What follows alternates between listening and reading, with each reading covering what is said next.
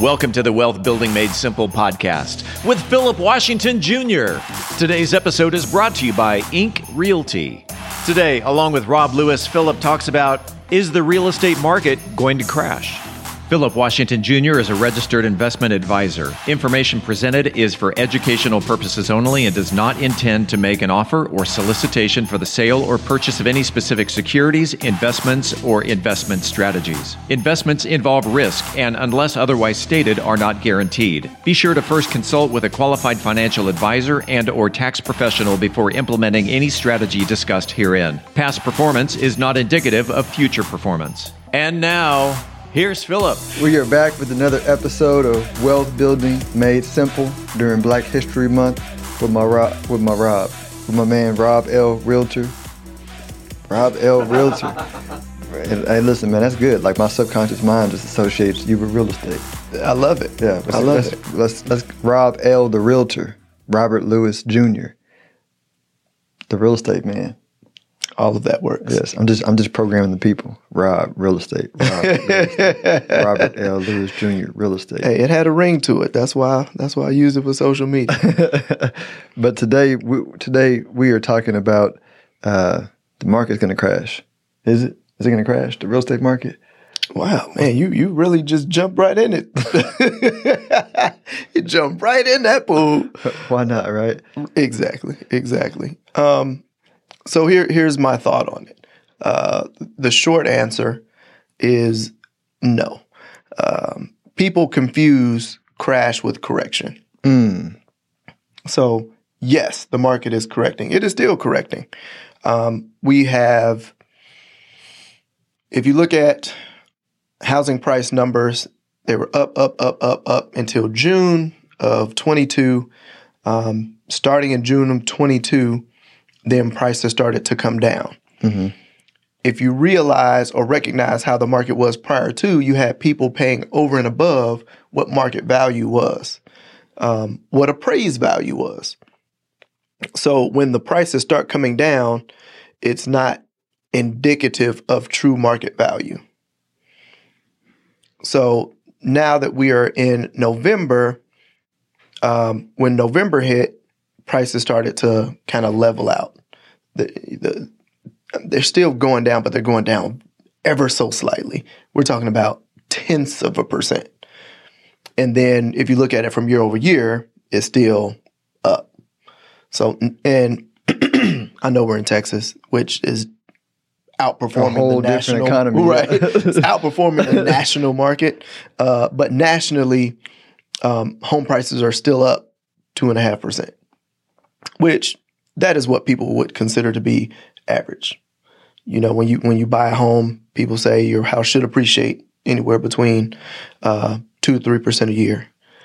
You know, it should outwork inflation. Inflation. It should, but we all know how that works uh, on a larger scale. So, it, bringing back to the original point, no, it's not going to crash. Now, the funny part is how much of a correction are we going to see? So, if, if you look at it from a year over year perspective, when you look at um, November 22 to November of 23, um, most experts are saying that you will see a decline in prices. However, if you look at that same year over year perspective from March of 22, uh, which I, I don't want to say that's where, no, no, interest rates continue to go up higher even after March. Uh, but that's when they really started jumping. So that's where people were like, whoa, big, big step back. Um, so when you look at March 22 to March 23, uh, people saw it as basically even. Like they didn't think that the market would be going down at all. And I say people, but statistics. So, um, yeah. I mean, I mean, from a from a statistical from a statistical standpoint, uh, that's what we're looking at. Now, me from a personal standpoint, here in the DFW market, which again I preface is outperforming that of uh, national.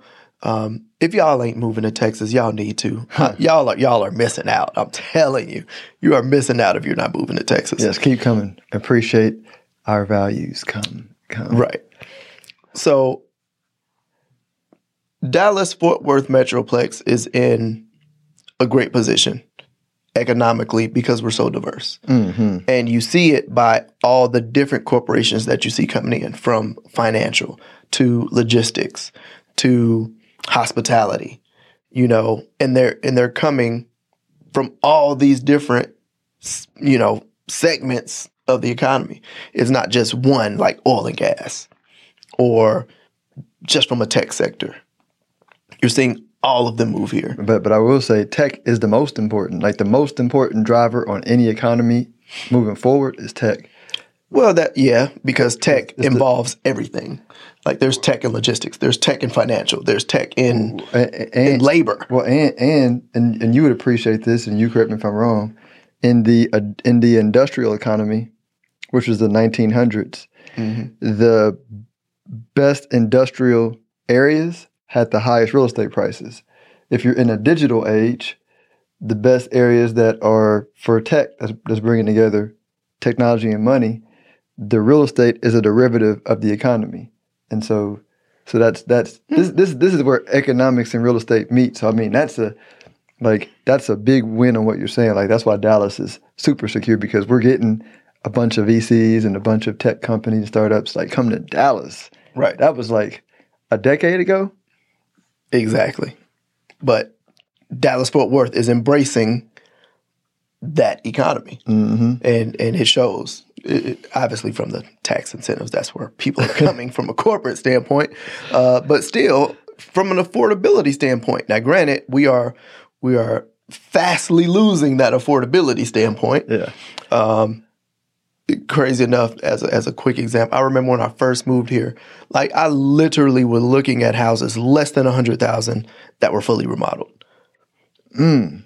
Uh, and and granted, the majority of houses that we were working with were in Oak Cliff, some nice parts of Oak Cliff, some not so nice parts of Oak Cliff, but um, you would agree Oak Cliff is a decent area. It's a great area. It, it does not. It, it gets a bad rap. I don't know why. I love Oak Cliff, Yeah. but We know why. less than a hundred thousand, fully remodeled.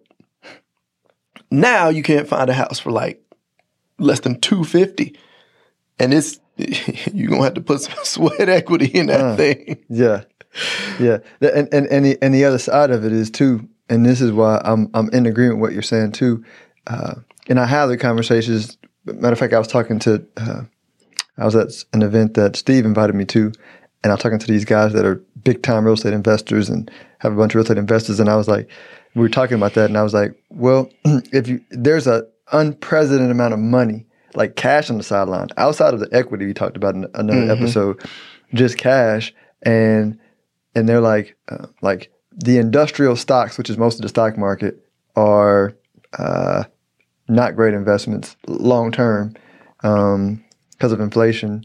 Then you have the uh, the new the digital economy uh, stocks and the Bitcoin, and money's not going there because of limited perspective. Like the, just the money's just older and doesn't understand. Um, and so then you go, okay, what is old money like? Bonds and real estate right? And so then, so the, so then I was like, and I was like, so even if you remove, so so like, right, the the the, the Fed is doing their best to limit uh, the debt part of real estate buying, but if Trying. y- yeah. But I'm just saying, like, if you sitting on, if you're sitting on a million cash, and you can answer this better than me, if I got a million of cash and I go put even three hundred into, you know, uh, th- you know, three hundred grand into uh, three properties in Oak Cliff, fixed up and everything. Like, what am I getting rent on that? Like, if I just buy it cash, I mean, rent.